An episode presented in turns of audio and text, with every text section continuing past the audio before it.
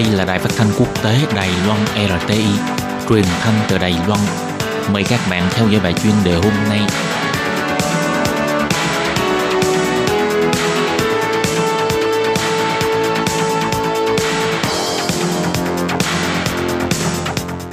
Minh Hà xin kính chào quý vị và các bạn.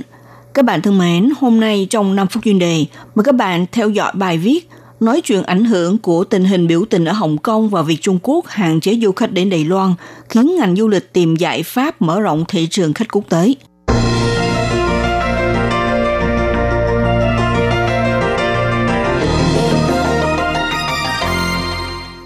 Cùng với những cuộc biểu tình chống luật dẫn độ xảy ra ở Hồng Kông càng ngày càng leo thang, Cuối tháng 7, nhà cầm quyền Trung Quốc lần đầu tiên ra thông cáo bắt đầu từ tháng 8 ngừng cấp giấy phép cho công dân du lịch từ túc đến Đài Loan. Theo đó lại tuyên bố cắt giảm hàng ngạch đoàn khách Trung Quốc, khiến tình trạng ế ẩm vì vắng khách của ngành du lịch Đài Loan đến sớm hơn mọi năm. Đối mặt với thách thức này, chính phủ không những tung ra gói hỗ trợ du lịch trong nước, ngoài ra còn bàn thảo biện pháp mở rộng miễn thị thực cho các nước mục tiêu trong chính sách hướng Nam mới – đồng thời cũng mở cửa miễn thị thực cho du khách Trung Quốc đến từ nước thứ ba tới tham quan Đài Loan. Tuy nhiên, đối với giới công ty lữ hành thì thể hiện hai tâm trạng khác nhau. Phó Chủ tịch Hiệp hội Hội đồng ngành du lịch Lữ Uy Đức cho biết, hiện nay lượng du khách đi lễ của Trung Quốc tụt giảm, còn khách theo đoàn thì cũng giảm nhanh chóng. Chỉ có điều là vẫn chưa đến nổi hoàn toàn thành số không.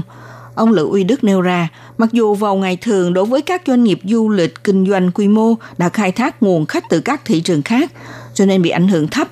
Thậm chí đối với một số doanh nghiệp chuyên sâu về thị trường Đông Nam Á và Nam Á, vẫn có thể thụ hưởng những ưu đại từ chính sách mở rộng miễn thị thực của chính phủ đang chuẩn bị thực hiện. Thế nhưng đối với các công ty du lịch nhỏ, nhất là chuyên kinh doanh về mạng du khách Trung Quốc đi tự túc, thì bắt đầu từ ngày 1 tháng 8 hầu như là đón lượng du khách bị sụt giảm còn lại 10%. Cộng thêm tình trạng biểu tình ở Trung Quốc vẫn tiếp tục căng thẳng và leo thang.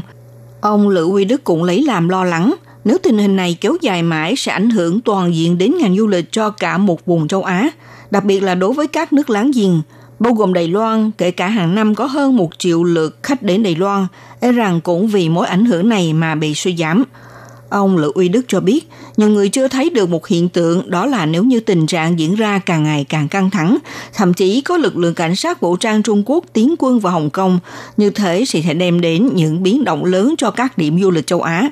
Mọi người đều cảm thấy châu Á là vùng mức ổn định, như thế mang lại nhiều ảnh hưởng toàn diện cho ngành du lịch, mà không phải chỉ xuất hiện riêng ở Hồng Kông.